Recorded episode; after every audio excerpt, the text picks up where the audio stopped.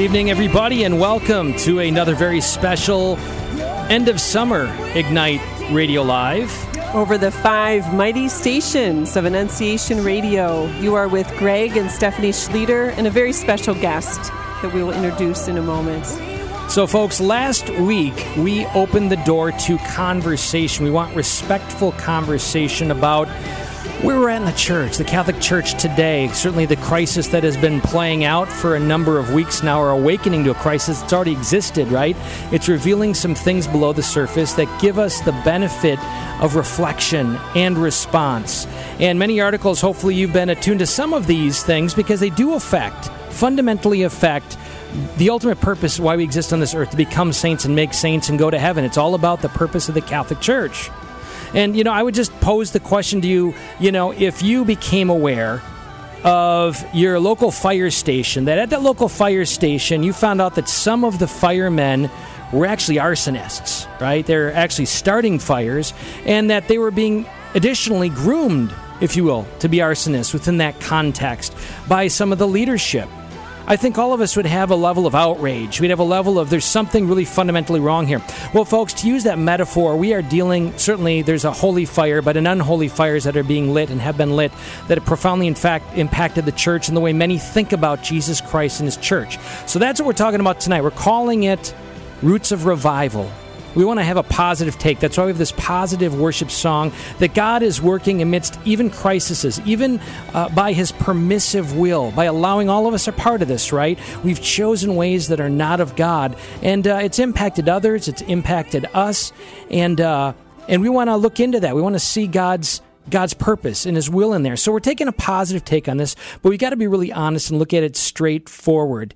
In the book Good to Great, the author Jim Collins, you know, kind of talked about the Stockdale Paradox. The Stockdale Paradox. This is a quality that distinguishes merely good companies from great companies. And let's not consider the church as greater than a company, right? But as an organization, let's consider it. The Stockdale Paradox, again, Admiral Stockdale, he was in a concentration camp, and they asked him, why did you survive when others did not survive? And he said, well, really two things. One, I had a lively expectation of a good outcome.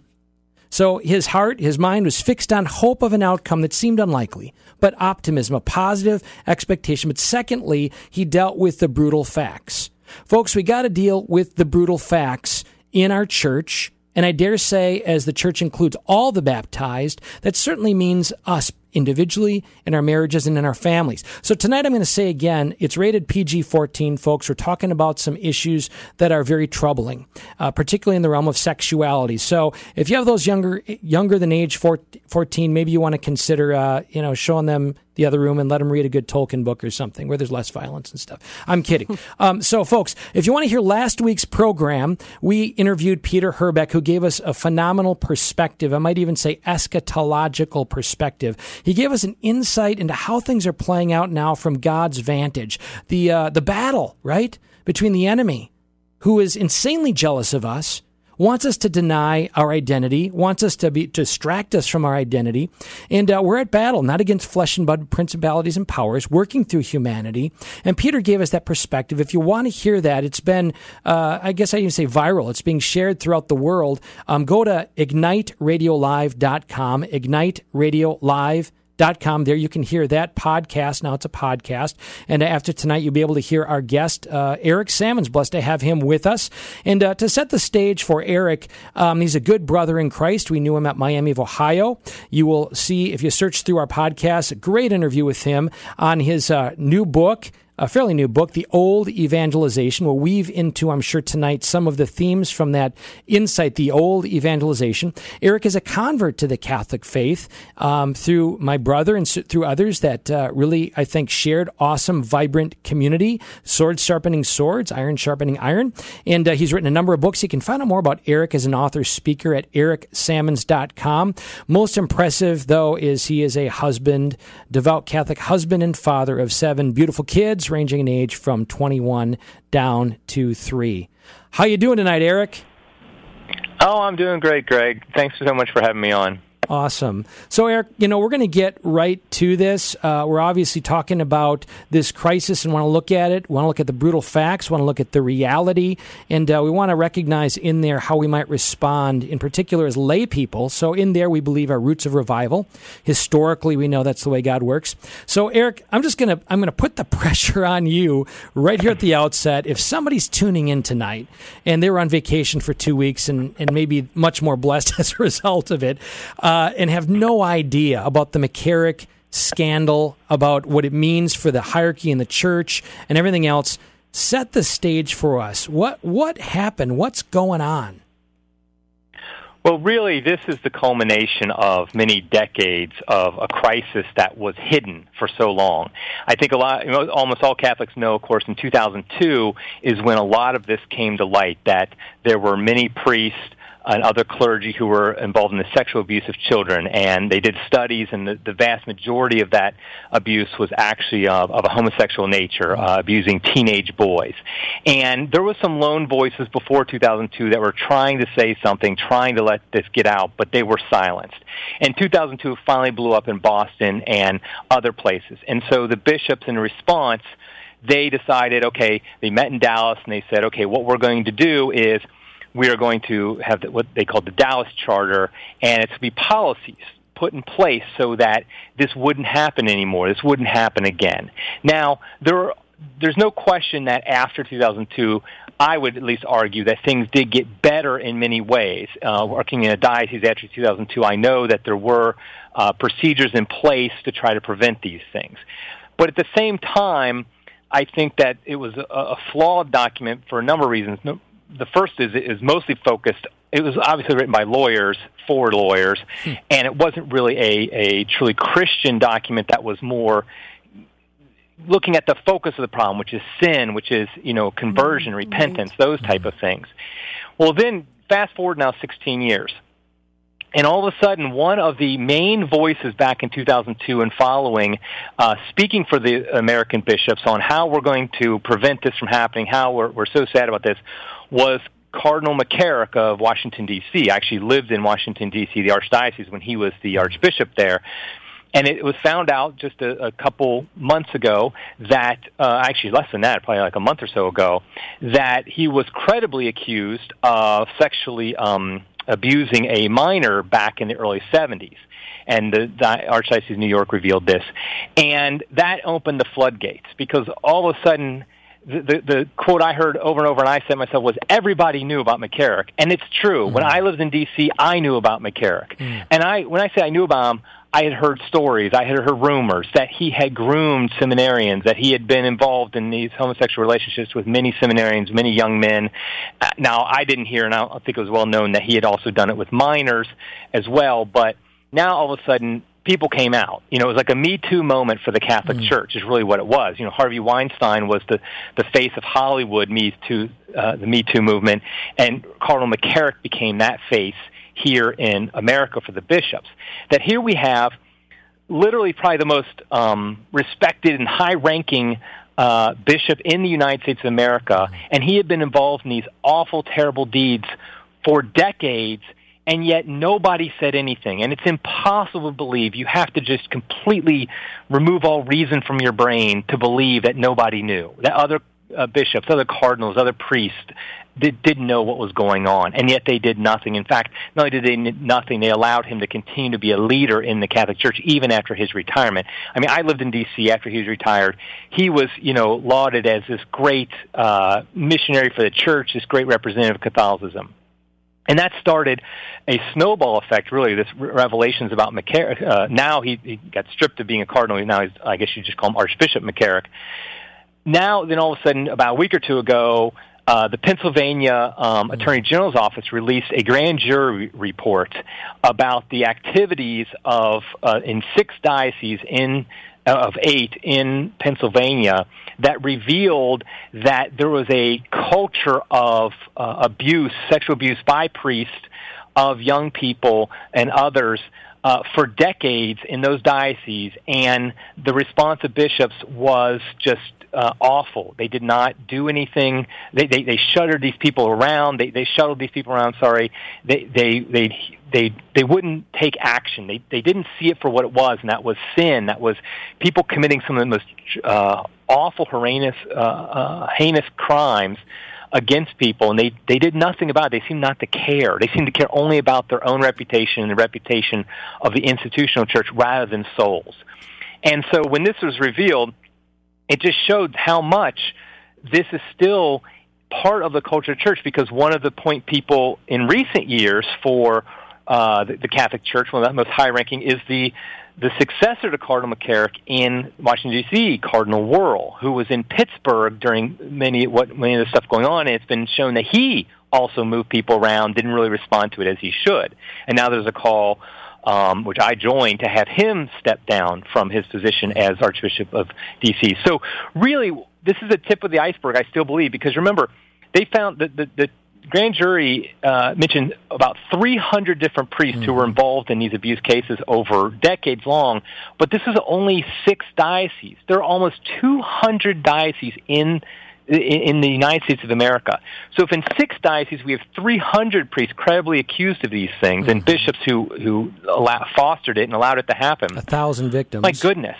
It just what is, and in fact they just announced, New York Attorney General just announced they're going to now open an investigation, and to be quite blunt, I think that's going to be even worse, because everybody kind of knows that New York is one of the worst of them all historically, what's been going on there. So that's in a nutshell version of what's happened recently to kind of blow this up again from 2002 to now today. So thanks, Eric. That was a fabulous condensation of what we're facing.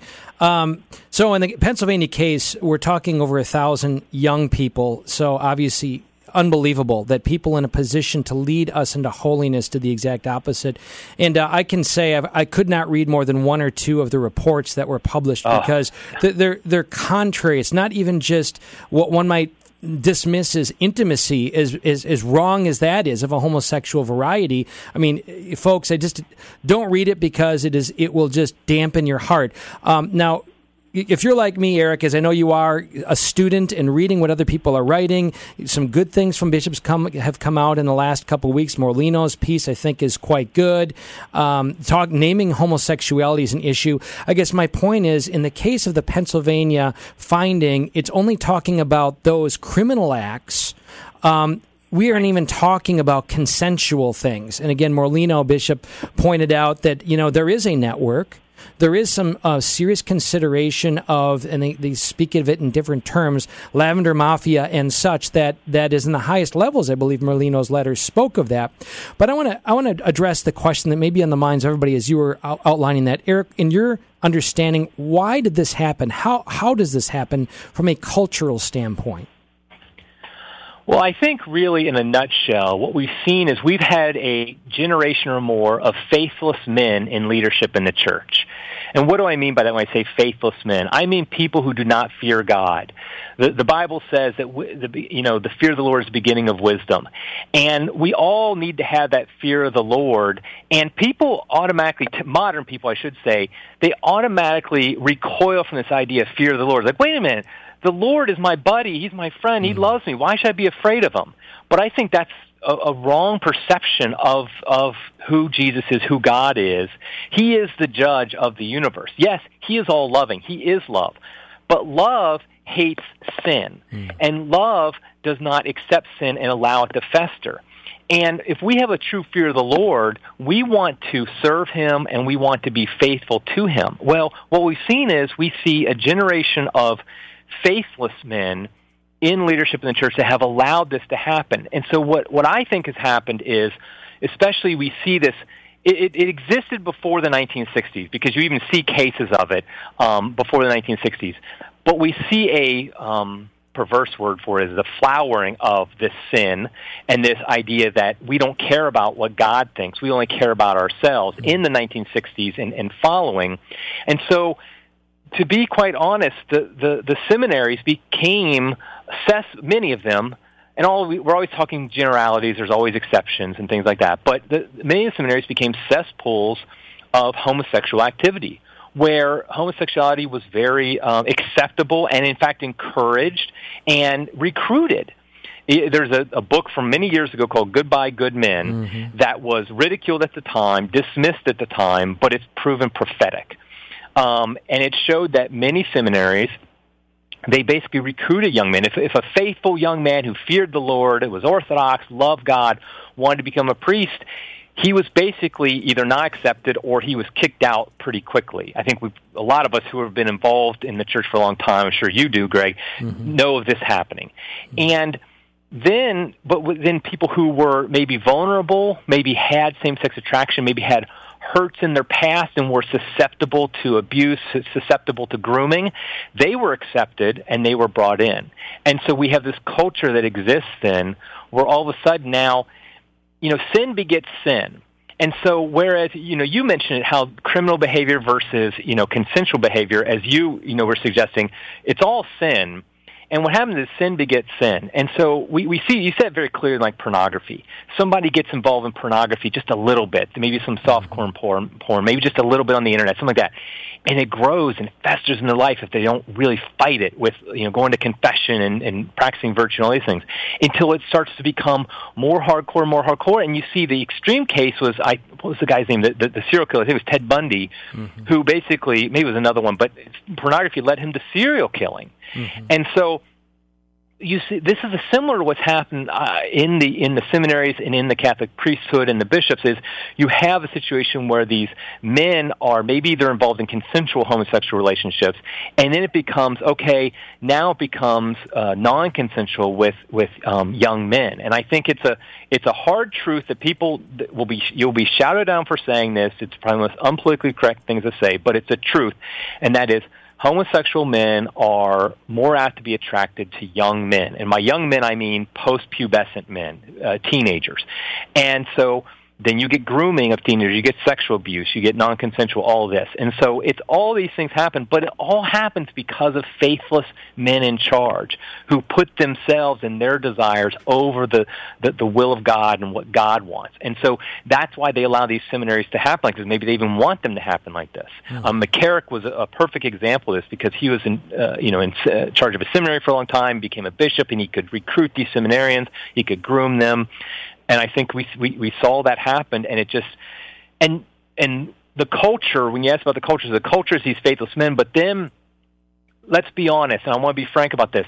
There's part of the culture of the church itself that I think led to this problem. And I'm talking about the Pope mentioned it. I don't think we don't want to make it the only thing, but I do think a clericalism has existed for years, in which people were afraid to ever speak out against the church. I mean, the saddest story you can read is when you read about one of the first men who came forward about being abused by McCarrick for many years. He was actually baptized by McCarrick. It was the first baptism the then Father McCarrick ever did. It was a family friend. He was best friends with the father, McCarrick was. Wow. And he groomed this young man. He started abusing him at a young age, I think 11 or 12. And the young man did finally get the courage to tell his dad, and his dad just didn't believe him. And think about how heartbreaking that is for that young man who has left the church and is no longer Catholic. I mean, I have a hard time having anything but sympathy for that young man. Right. But the father, I have a hard time being too harsh on the father either, because the culture at the time is it was simply unthinkable for a priest to do something like that. Unthinkable. And so nobody said anything. And I think, honestly, one of the reasons we have less abuse cases now than we did perhaps before the 80s and 90s, because honestly, I think we don't have as many close relationships with families as priests. Some of that for good reasons. Some of that because we've had a loss of faith in our culture in general. You hear stories from long ago when you just let your boy go hang out with the priest and stay overnight with them. Well, nobody would do that now unless they really knew that priest super well, and even then they probably wouldn't. And it's not because of against the priest; it's just kind of the culture we've gotten away from that, which is probably, frankly, good. But so you see this culture inside the church of we have to protect the institutional church. The logic was if leaders in the church do bad things, we have to hide it, because if people find out, it will scandalize them, and they could leave the church. And so that's the kind of the sincere, and I think a lot of the, frankly, the faithless men in charge, they were just doing it for self-preservation. But I do think a lot of good Catholics, they didn't want to say anything because they didn't want to harm the evangelistic aspects of the church, the outreach of the church, by having a scandal. But what we find is, you know, what our Lord says, the truth will set you free. And so we never want to hide the truth. If the truth is hard, if the truth is difficult, if the truth makes us look bad as the human part of the church, well, then we have to confront that, because otherwise it grows like a cancer in the soul of the church, and we get where we are today. Wouldn't it have been great if in the 70s a bunch of Catholics, including Catholic leaders, just spoke out and said, we're not going to take this anymore? It would have been difficult at the time, but we'd be 30, 40 years past it now, and we'd be moving on and probably doing a lot better in the culture and evangelizing the culture. So, Eric, we spoke of this last week. Thank you for all that, and the culture that we are looking at now. And I might simply frame it as we've been emasculated. And what I'm not suggesting is sort of that mythical hoorah machismo thing. And maybe this is a problem, too, is the rhetoric has so much forced two huge different options. Like either you've got to be kumbaya, warm, fuzzy feelings and flowers, or hit them over the head. No. Prudence is acting with the heart of God, with virtue. And looking at these matters merit a response. They merit, if you will, an outrage, as Father Ricardo said. If there's not a degree of outrage, then, you know, we're not acting in justice and giving something that is due. There is a kind of outrage, and in a moment, let's shift to the direction of more than just outrage, because it should be virtuous. It shouldn't be wanting to hurt somebody. We want to work with that. But how are we meant to act? Because I think in the culture right now, not just the church, but the broader culture, is a misguided idea of toleration. And so in marriages and families in the world, we're too afraid, I'm going to say, to respectfully, with love, be bold about things that need to be addressed. There's too much fear in addressing these things.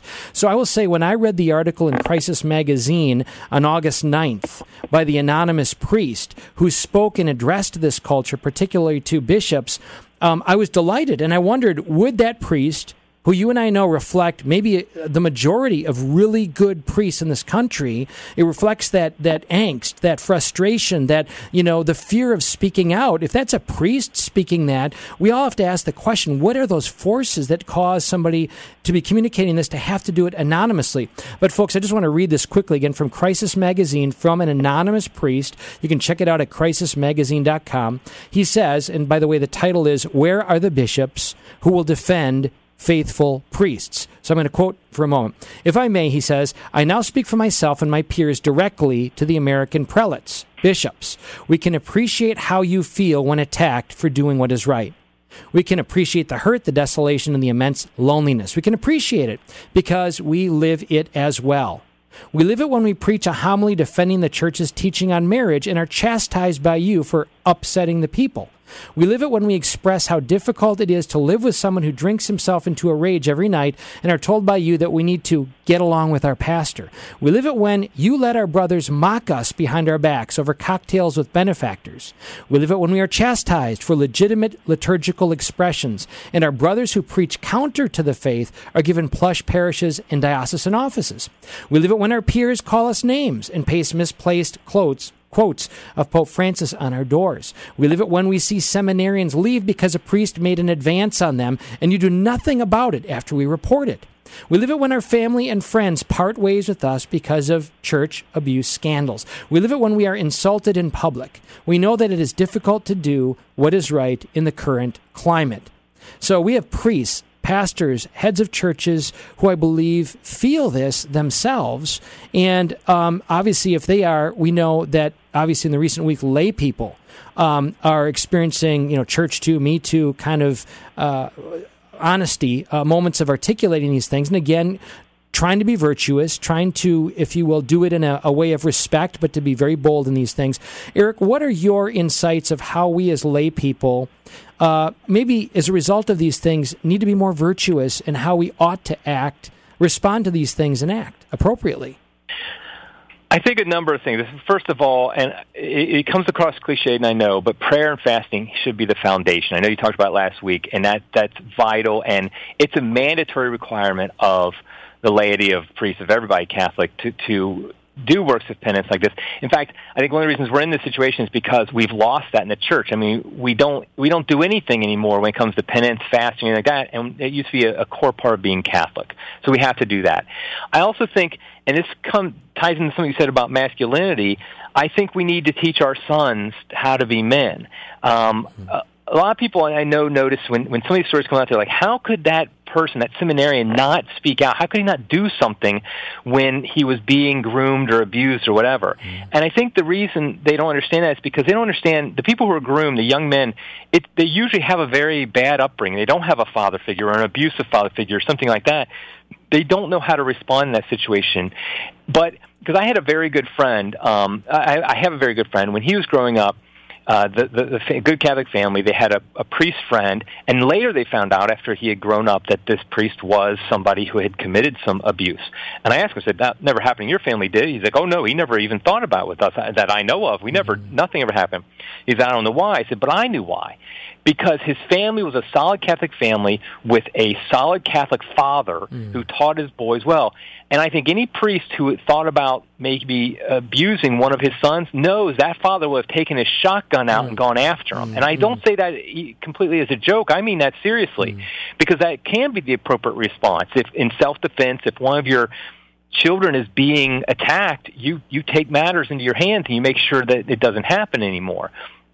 And so I think that's the type of thing, like, we teach our sons how to be men. If a priest or seminary comes on to them, the appropriate response is to punch them in the gut and get out of there. You know, there's nothing wrong with that as the initial defend yourself response, but that we don't really have that. So one thing I would say is that laity can do is teach your sons particularly, and daughters, of course, as well, how to be ladies and how to be, live a life of virtue and how to resist, things of that nature. But because we know that this has mostly been directed at young men, teach our young men how to be men, how to be masculine men of virtue. I also think that as laity, a practical thing we can do is, I do think it's appropriate that we put pressure on the bishops to treat this as the crisis it is, the spiritual crisis it is. Don't treat this as a bureaucratic, shuffling the deck, let's do some more policies or anything like that. No, this is a spiritual problem we need to treat like that. So what we do is we praise those bishops, like the Bishop Madison Molina, I can't remember how to pronounce his name. Yep. Morlino, okay.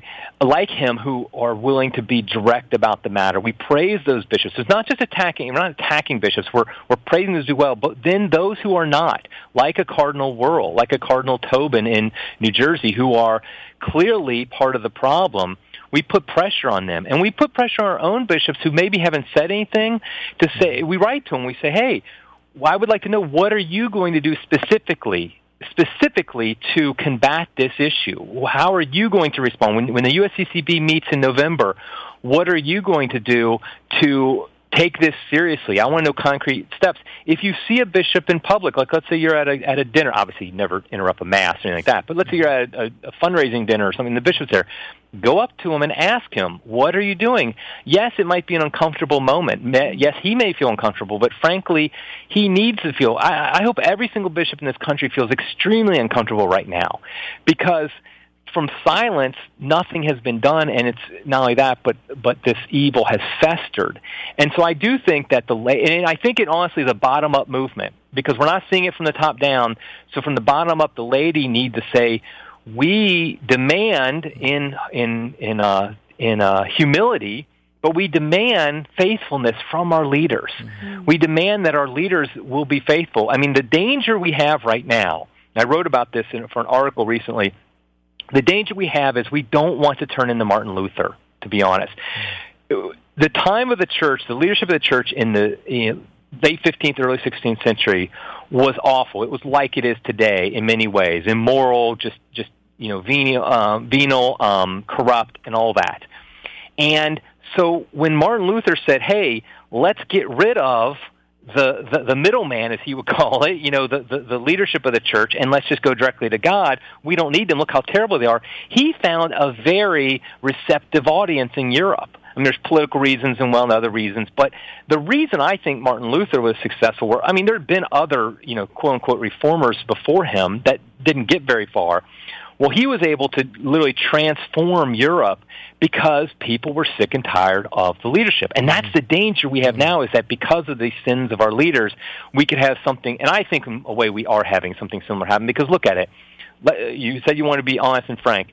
The truth is, if you look at the numbers, they're not good for the Catholic Church. We've had millions and millions of people leave the Catholic Church in this country over the past, 20, 30, 40 years. And there's a reason for that, and I think it's a lot of reasons, but one is the faithless leaders. And so our danger is that we don't want to fall into that. We have to keep the deposit of faith that our Lord himself gave to us, which includes the office of bishop. But we also need to say, maybe some of the men who occupy that office need to go. I mean, somebody like Cardinal Wuerl is a perfect example. Obviously, Cardinal McCarrick before, they need to go. They need to be replaced with men who are going to be faithful and are going to see this as a spiritual crisis, not just a bureaucratic problem. I mean, they always treat it sometimes like, their CEO and the CFO got caught stealing some funds, so we need to make policies so that doesn't happen, make structures, change it. No, that's not what the problem here is. The problem is a lack of faith, a spiritual emptiness that we find in so many people who are supposed to be our shepherds. I think your analogy of the firemen and the arsonist was just spot on, because it's not just that the firemen aren't doing their job, but a lot of them are setting the fires. Yeah. And so we need to do everything we can to put pressure on them to step down if they're part of the problem, or to step up like a few of them are doing. Mm-hmm. And then finally, I would just say, though, we really want to see action. St. Jose Maria Escriva, who I have a devotion to, he has this great quote where he says, "Love is deeds, not sweet words." So many of us can say things like, "Oh, I love you," or "I'll do this," whatever, but we don't do it. And we see lots of statements now coming out from the USCCB, from a lot of bishops, and the only thing it's really doing is killing paper and taking up pixels on our screen until we see deeds. Until we see them do something. Like, I would love to see, for example, a bishop come out and say, "I want to see Cardinal Wuerl step down." Call out. It's unfortunately too much of the bishops have become an old boys club, kind of like the Senate, where they won't speak out against each other. And I get there's a certain point to that, because they are a brotherhood. They are supposed to be a family in a sense. But, if your family member is doing something terrible, you need to speak out and make sure it's clear that you don't support that. So I think really, the basis of all this, our action, always has to be prayer and fasting. I think that will call us to do different things, call the church to really appoint a revival. I think, you said you want to be positive, and I think, I think one positive thing I've already seen is I've seen now people realize, I need to make sure I get my house is in order, and literally mean myself and my house is in order, that we are living holiness. Mm-hmm. I've gotten slack. I have gotten a little faithless maybe in my own life. I need to really make sure I bolster up my own family, my own parish, my community. I just saw a priest who's a friend of mine. He said that he's going to make sure from now on he is going to wear his Roman collar out in public at all times, except for when he's like in the gym, because he said, "I've gotten lazy about not always doing that, and I feel like it's what I should be doing. Also, it's a penance, because this is a scary thing, but I don't know if you even heard this, but just yesterday, a Catholic priest in Indiana was attacked, physically assaulted, and knocked unconscious. Wow. And before he went unconscious, the attacker said, "This is for all the children." Wow. Now, note, this priest was not accused of anything. He's not involved in this at all. He just happened to be a priest who was out in his priestly attire, his clerics, and he was attacked. Oh, did not hear that story. This just happened yesterday. Wow. It was a Byzantine Catholic priest, and my friend who's a priest, he's learned to go out, and I think that's a beautiful thing, because my friend, my priest friend who's going out in that Roman collar, he is being Jesus Christ, because what he is doing is he is saying, "I will be a symbol of Christ, and I will take the abuse if necessary for those victims, those who have been victimized by the church, those who have lost their faith." And I think that's what we all can do.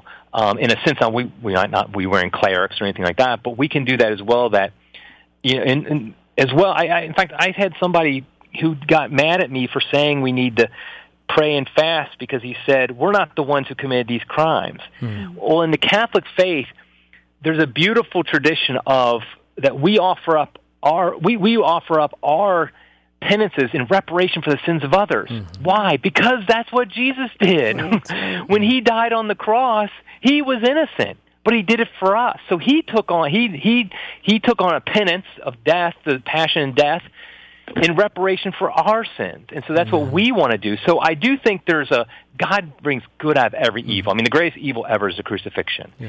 And the greatest good ever is the crucifixion. And so it's like that's what God does. And so I think even in this evil time, and we do live in an evil time, I think we're in one of those times in church history that will be looked back upon as one of the real great evil times in the church. Mm-hmm. But I think that's when God raises up saints. You know, St. Athanasius during the Arian crisis of the 4th century, St. Ignatius Loyola or Teresa of Avila during the Protestant Revolution in the 16th century, they were raised up in a time of crisis. That's exactly what I think can happen today is God will raise up saints that will be the response to the crisis, truly, is becoming saints. And that's easier said than done, but that is how God responds to crisis is he raises up saints. So our job is to respond to that call and be saints. Amen. That was when the news first broke, however many weeks ago. Greg and I, one of our first conversations was just like, we need to live our vocation with greater integrity, you know, and that is a good and a grace that will come out of this, you know, embracing that call to sainthood, to holiness in a deeper and deeper way in our marriages, in our families, in our parishes. Eric, I just want to ask a quick question regarding priests. What words would you give to our pastors, our priests, advice, if you will, for them to reach out to their flock, for them to reach out to their brother priests? What would you have them say to their bishop? I would say that they are part of, as much as they might not want to be this right now, they are part of a group that is the kind of the cause of all these issues we have now. That so many priests abuse it, and as that, they need to identify them with the victims. Of course, they're not guilty, the ones who didn't do anything. But I think in a Christ-like fashion, if they identify with the poor, and the poor in this case being the victims of sexual abuse particularly, but also all those who are victimized in the church by the scandal that's been caused by people who wear the same attire they do, so to speak, that are priests as well, that have failed in their office. So I think if they, in humility, would identify with all those victims and recognize the pain, many people, will have extreme pain just at the sight of a Roman collar, and they need to know that. And so there can be no, obviously, triumphalism in the sense that I didn't do any of these things. That should not be part of it. They should say, yeah, I'm part of this group that has caused this pain, and so therefore I take on this suffering, this abuse, this pain. I'm going to take it on in my own life. Obviously, they would be praying and fasting. And I think really just never minimize it and honestly, be bold. And I know how hard it is. I worked for a diocese for a number of years. I know how hard it is for a priest to speak up because there's a real good chance it's going to cause a lot of problems. But they're called not to a career; they're called to a vocation, and their vocation is being the image of Christ for us. And the image of Christ is hanging on a crucifix. That's what they're supposed to be. And so, as difficult it may be to potentially lose their position in parish, lose your job. And here's what most good priests will tell you is, it's not that they, and this is true, they're not doing it for their own comfort. They're not priests for comfort in a comfortable place like that. They want to keep their position because they're reaching souls. And so that's a lot of times why they're afraid to speak out. They're like, if I speak out, I'm going to be shunted off to some, nowhere doing nothing when I can impact the souls in my parish. Well, the fact of the matter is you don't, that's too, in my opinion, that's too, I don't know, utilitarian, too practical, too human-based, too this world-based. I think God sees way beyond. Like when Padre Pio was accused of, being a heretic or whatever it was, I can't remember, but basically he was told, you can't exercise your priestly ministry.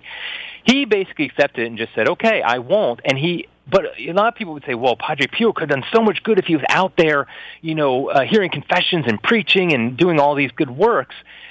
But he knew the most important thing was being faithful to Christ, and so he took the obedience of having to not basically have a public ministry.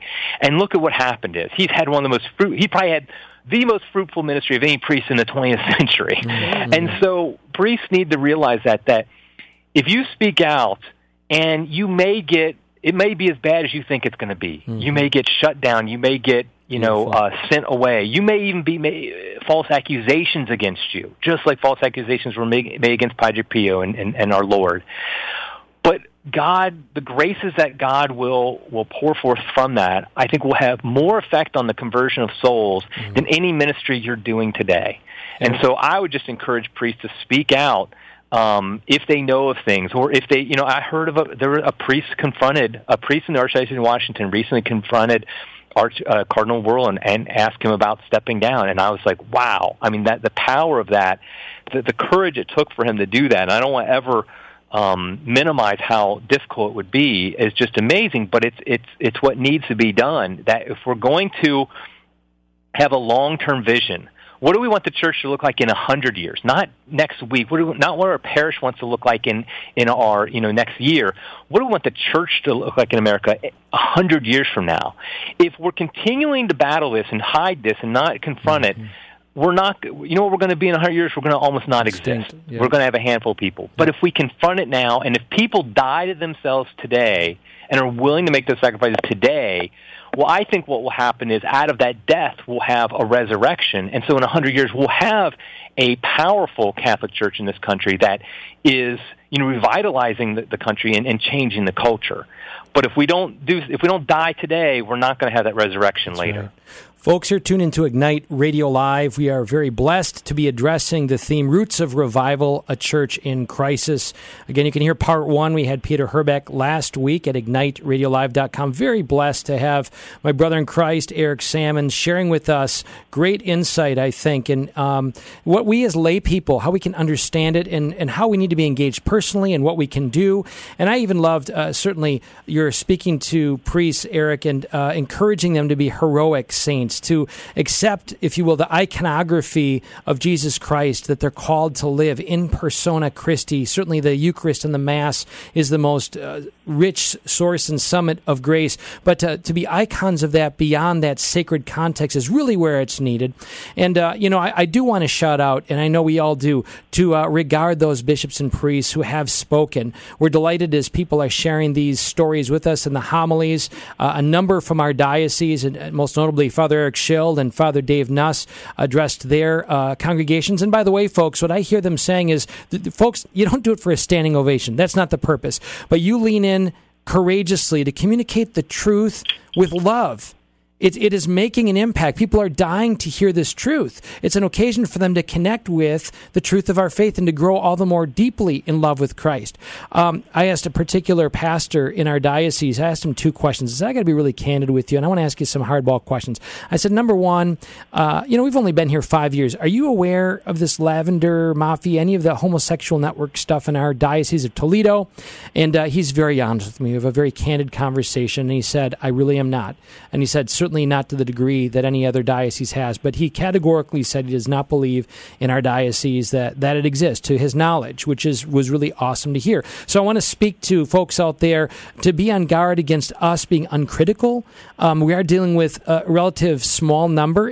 One is consequential. That is in a situation where they are contrary to their iconography of the person of Christ. One is a problem. And that's all the more reason why we need to, if you will, with loving respect, with vigilance, report them, because they're creating a cloud or a shadow over the priesthood in the Catholic Church.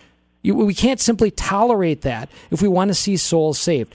The second question that I asked this priest is, why do you think it is the priests have such a difficult time often in speaking out about fundamental, culturally challenging truths of the faith to their congregation? Why is it simply not happening in general? And he said to me, I said, is there fear of the bishop, reprisal? What? He said, no, it's just fear of causing division within the church. So I got to speak to that for a moment and say, if speaking the truth is causing, quote-unquote, disunity, there never was unity. We're placating a piece on the surface below which is artificiality, below which is not souls being saved, below which is likely blasphemy in the Eucharist, because we're allowing people to live a contradiction to the life that God wants them to have. Ultimately, If we're not speaking the truth with love in the most challenging areas, we're depriving people of the abundant life. And let's just name it. Eric, you can name this with your wife and me. You know, we are challenged ourselves by things that the church teaches. Which of us does not have temptations that merit our self-control? Not one of us. We all have things that challenge us. Mine isn't homosexuality. I've got other things, but I face them, and I'm not going to erase that mark because I struggle with it. So I want to tell priests that. We're all struggling. In fact, that mark of sainthood exists so that by awareness of where we're at and its distance, the church precisely has its value. The church has its value to lead us from where we're at as a distance to that mark of greater sainthood. Another point here, and very interested in your thoughts on the subject, but a great model, 1964. This obscure priest named Father Mike Scanlon takes over this debaucherous university, maybe college back then, of Steubenville. In fact, you were told back in the day that if you confessed, all you had to do was say, confess me, Father, if I've sinned, what have you done? I've been to Steubenville. They kind of knew that that meant everything.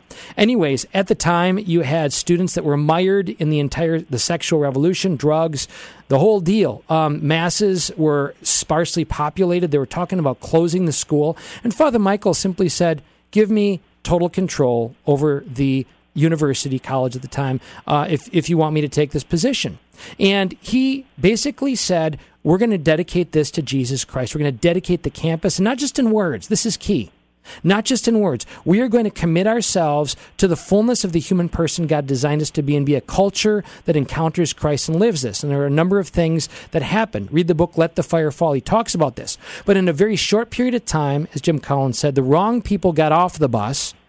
The right people got on the bus. People came alive in the Holy Spirit, and arguably Franciscan University of Steubenville has become iconic of transformation throughout the world. You were there, Eric. I was there. Many people we know were there.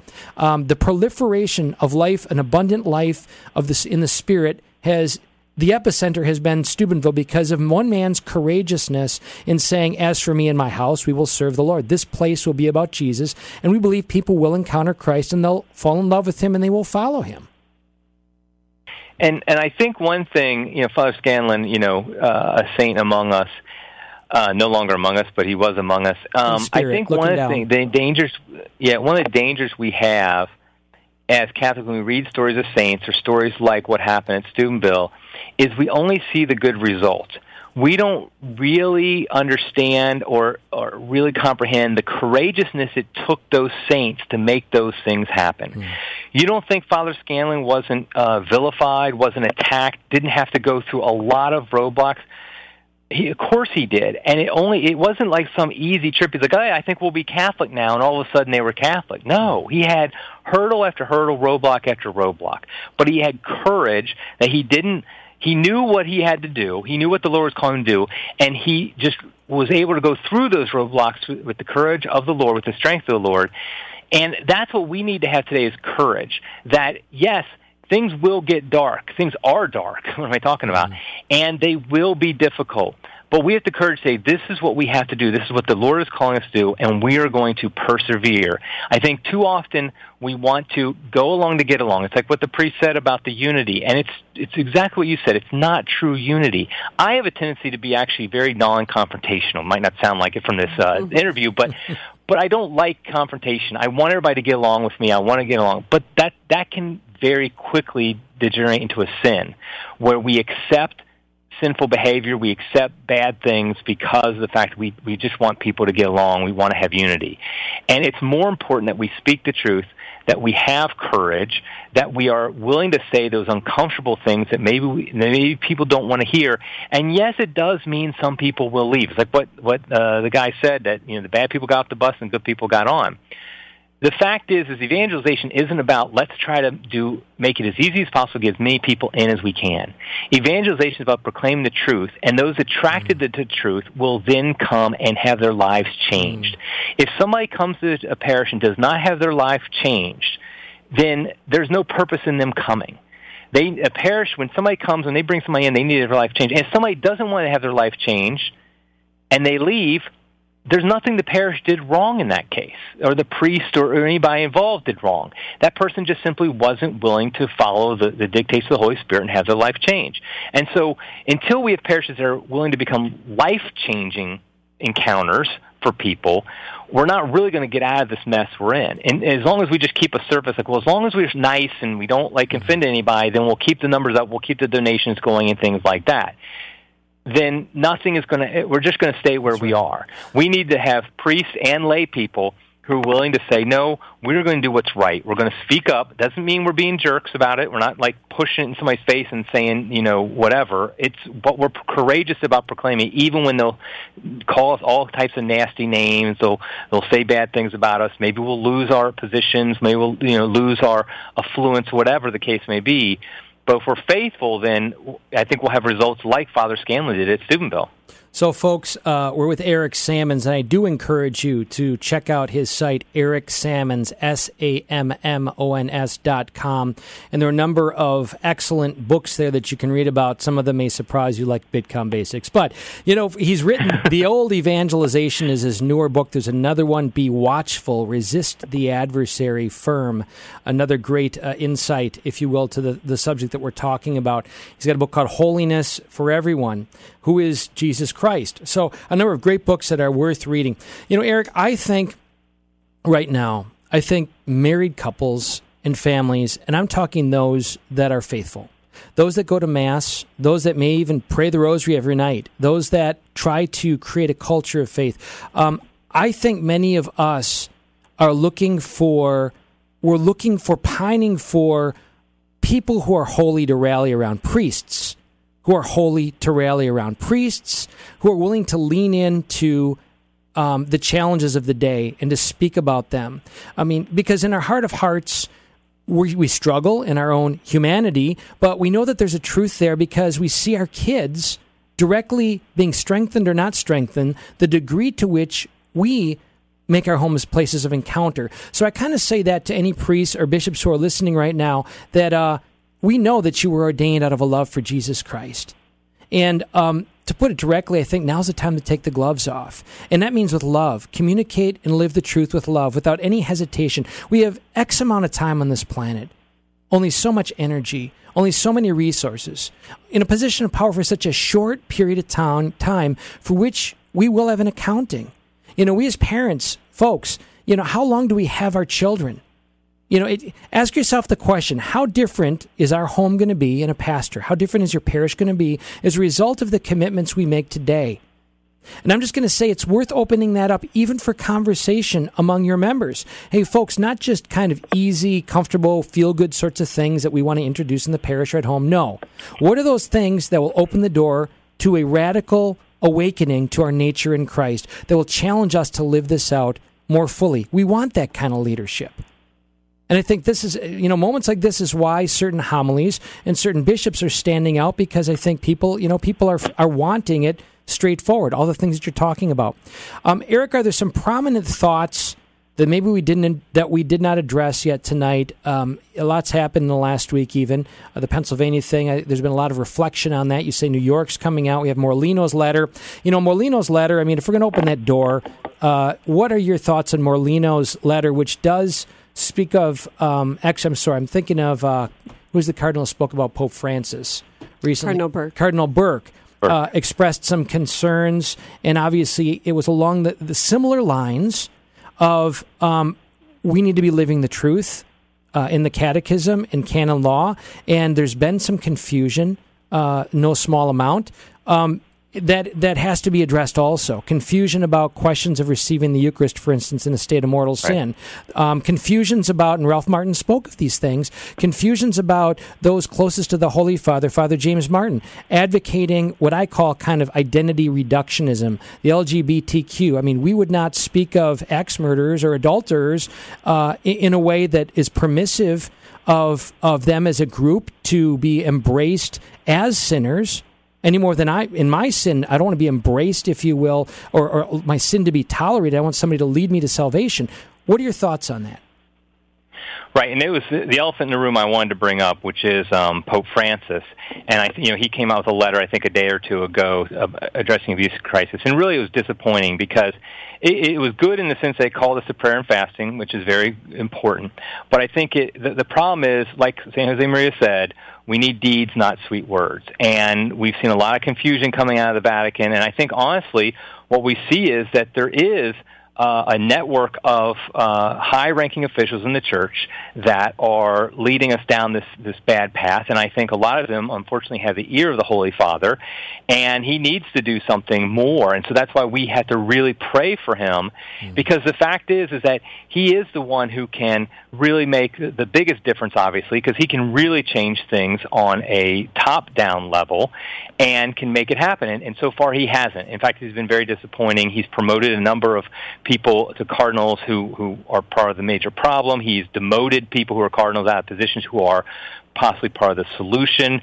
And so whatever we might think of him, what matters is I think a lot of our prayer and fasting should be specifically offered up for the Pope, for our Holy Father, that he might no longer be a source of confusion, but instead be a source of light in the situation and really take action, not just sweet words, but action. And I think also, as long as we see things like Father James Martin, as long as he is not only allowed to exercise his priestly ministry, but is even promoted and exalted in the church, we know we have a problem, because he's a wolf in sheep's clothing. There's just no other way. I hate talking about a priest like that, but it's a fact. He's a wolf in sheep's clothing. He has led many people astray. Many souls are being led astray by him. And he's got a prime speaking engagement at the World Meeting of Families in Ireland this week, or I think maybe next week. And that's a scandal that cries to heaven. It's a true scandal. And so those are type of things that we need to, as lay people, that's where we can get frustrated and upset, because we can't really do anything about it. We don't have the Pope's ear.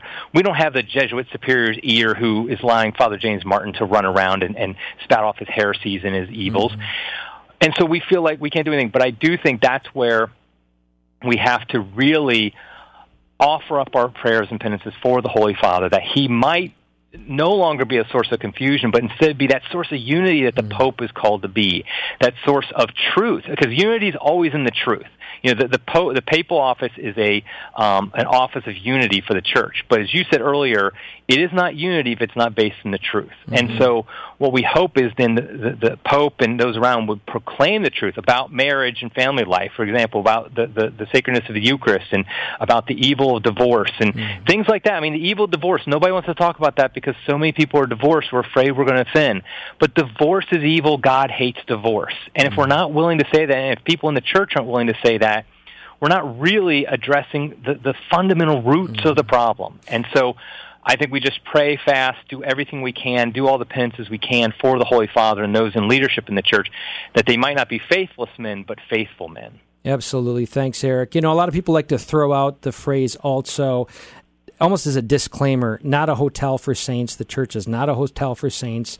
It's a hospital for sinners, to which I say, absolutely, let's live out that metaphor. What does that mean? It means we're coming in the door sick, in need of somebody diagnosing, and not just hanging out and drinking coffee and feeling good. No, I'm sick. I got cancer. I need a professional to diagnose me and to get me on a process of healing me to become a saint. So, on that note, folks, let's just be united here tonight in prayer and close in the name of the Father, Son, and the Holy Spirit. Amen. Dear Lord, we avail our hearts and our minds to you. We are sinners and we need you, God, and we praise you for your Son, Jesus, who gives us his church to encounter you more fully, and to be overflowing your grace to others to more fully encounter you and live in unity with you forever. Flood us with all virtue to do this, for the glory of your name, through Christ our Lord. Amen.